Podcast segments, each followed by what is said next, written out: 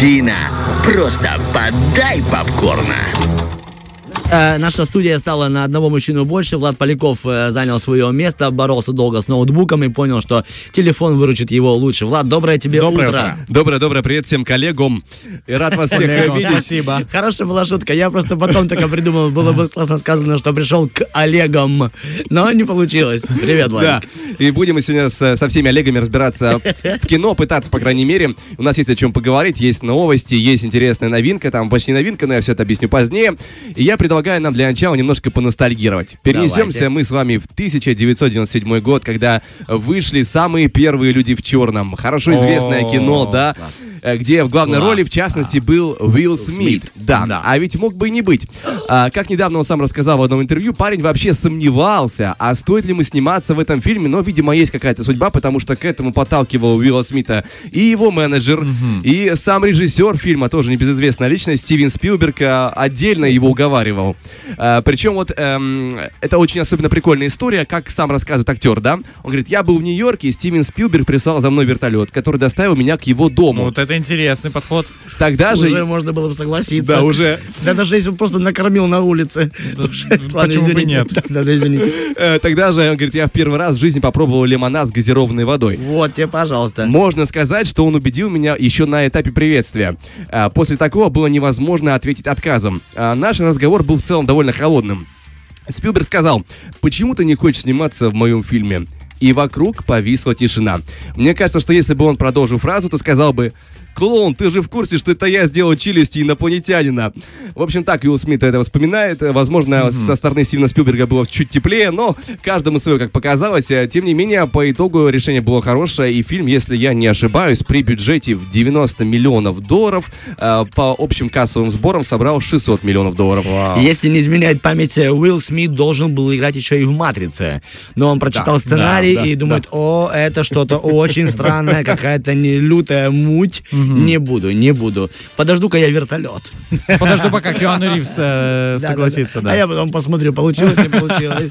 На самом-то деле удивительно, потому что, насколько я знаю, многие идеи для «Матрицы» а, э, братья Вачовски на тот момент почерпнули из японского аниме, где уже киберпанк процветал вовсю, и они оттуда перетащили и использовали «Матрицы», поэтому на- в рамках текста это, возможно, смотрелось так, что-то очень. Странное, очень да. странное, да. Потому что идея про то, что мир иллюзорный, уже была использована. Но это так, отдельная э, завеса и с другой стороны. А мы сейчас вспомним другой популярный проект.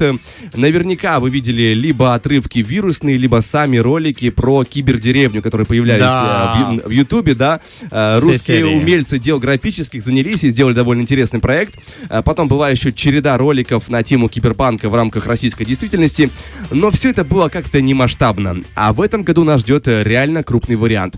Эм, Осенью выйдет комедийный сериал «Кибердеревня». Интересно. А, действие, о, чем, о чем вообще речь, да? Действие разворачивается в далеком 2100 году, и в центре сюжета фермер, которого мы уже видели в роликах да. ранее, да, его играет Сергей Чихаев. Он, кстати, еще и довольно успешный актер дубляжа.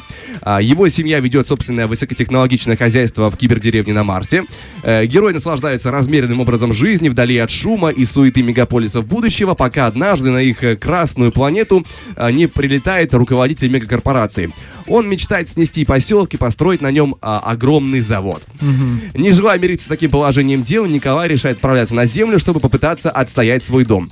Идея сюжета, скажем так, не нова, но интересно посмотреть на это в рамках а, разреза киберпанка. К слову, постановкой процесса будет заниматься автор оригинальных роликов про кибердеревню э, с Ютуба. Ну и в завершении, друзья, да, новостной круто. части нас ждет очень сложный разговор. А, недавно зашла речь про байопик о Владимире Высоцком. А, как вы, возможно, помните, уже делали такую историю. Да, фильм назывался «Спасибо, «Спасибо, что что живой». живой», да. А, Очень противоречивая штука. Я там лично Высоцкого не увидел вообще. Для меня это был какой-то отдельный человек, э, и это было очень печально. Но попытались, попытались, их личное дело.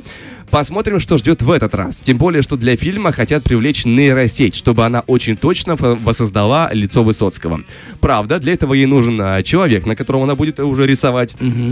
Так вот, жестикуляцию говорят, что подарили, э, персонажу подарит э, актер Александр Шпагин.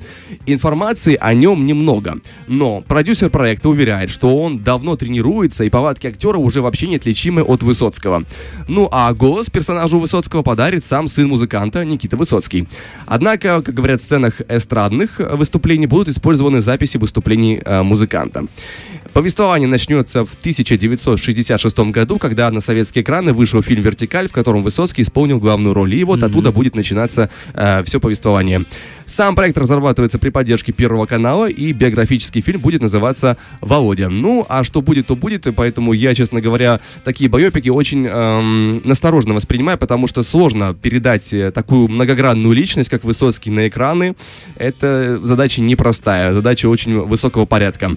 Поэтому, друзья, пока что я нам предлагаю еще сделать небольшой музыкальный перерыв. Впереди у нас разговор про сериальную новинку, довольно интересный э, проект, но я пока не буду скажем так, торопиться раньше времени. Э, скажу только, что это триллер, драма в одном лице, но это все будет да- дальше, после перерыва. Тарахтина. Итак, мы продолжаем. Есть обещанный сериал. э, Почти новинка, потому что сериал вышел в конце июня. Э, Почему я рассказываю именно про него? Сейчас, по правде, каких-то супер новинок прям нет. Но зато есть недавние сериалы, про которые я рассказать не успел, и которые не сверкали на всех таблоидах, но тем не менее свою э, хорошую оценку они заполучили. Речь у нас пойдет про сериал под названием «Захваченный рейс». Это смесь триллера и драмы. На кинопоиске его оценили, оценили в 7,6, на IMDb тоже, что удивительно, в 7,6, прям равное количество. О чем будет, э, да, сам сериал? Э, Идет э, речь про такой 7-часовой рейс. Следующий из Дубая в Лондон. Перелетающий, да, самолет. А, э, самолет. Да, и внезапно захватывается он неизвестными лицами. А, пассажиры, экипаж оказывается в плену, а ситуация на борту становится все более напряженной. Однако при этом на борту есть опытный корпоративный переговорщик, и он решает использовать свои профессиональные навыки, чтобы спасти на борту и как-то там попытаться найти варианты. Его играет Идрис Эльба. Возможно, его видели в недавнем фильме, я имею в виду там прошлых лет, там год либо два назад вышел «3000 лет желаний». Да, такое яркое Не- кино. Недавно. Он недавно, по-моему, вышел. Ну, не в этом году. Не в этом? Нет, не недавно. а, ну, давай об этом А, поговорим. Да, давненько, слушай. Что-то я перепутал, Да давно я в кино не был. просто уснул. Продолжаем. Да, и Идрис Эльба, переговорщик опытный, осознает, что единственный способ решить данную ситуацию вот с тем, что есть, пока в самолете не летят, пока захвачены, это установить контакт э, с захватчиками и начать переговоры. Собственно, поэтому главный персонаж пытается понять, какие у них могут быть мотивы, что им нужно, ради чего они все это делают. И он начинает с ними общаться, пытаясь установить доверие и понять, э, что им требуется. Здесь начинается драма, триллер и напряженная ситуация. А, всего в сериале 7 серий, и все уже доступны, что приятно. Каждая серия порядка 45 минут, и это очень компактно. Что пишут обычные зрители, да, что им понравилось, не понравилось. Вот первый комментарий, достоинства отмечены такие. Сюжет, динамика, интрига, актерская игра, жанры отработаны, недостатки неожиданно не заметила. Второй комментарий, достоинства. А, интересный сюжет, хорошая актерская игра, недостатки середину сериала немного затянули. И вот мой любимый комментарий, это потрясающий. А, Достоинства. Игра актеров, музыка, операторская работа. Недостатки. Не шедевр. Э, Постарались, молодцы. Но Зря я своей жизни потратила 7 часов серии этих. как бы, ребята, вы молодцы, но не Мухтар, извините меня.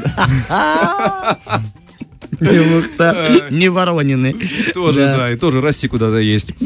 В общем, друзья, такой сериал, есть что посмотреть, есть чем насладиться. Обещает, по крайней мере, очень лихо завороченную драму с крепким сюжетом, напряженную, да и, в принципе, оценки, которые держатся еще уже, получается, пару месяцев, это хорошо. Одно дело, когда сериал только выходит, да, у него высокие оценки, потом они стабилизируются, там чуть ниже становятся, как правило, да, там на несколько пунктов, а 7,6 держатся на протяжении пару месяцев, это хорошо. Спасибо, что ты с нами держишься не один уже месяц, а уже пару лет, и тебе дальше быть с нами на плаву. Фреш на первом.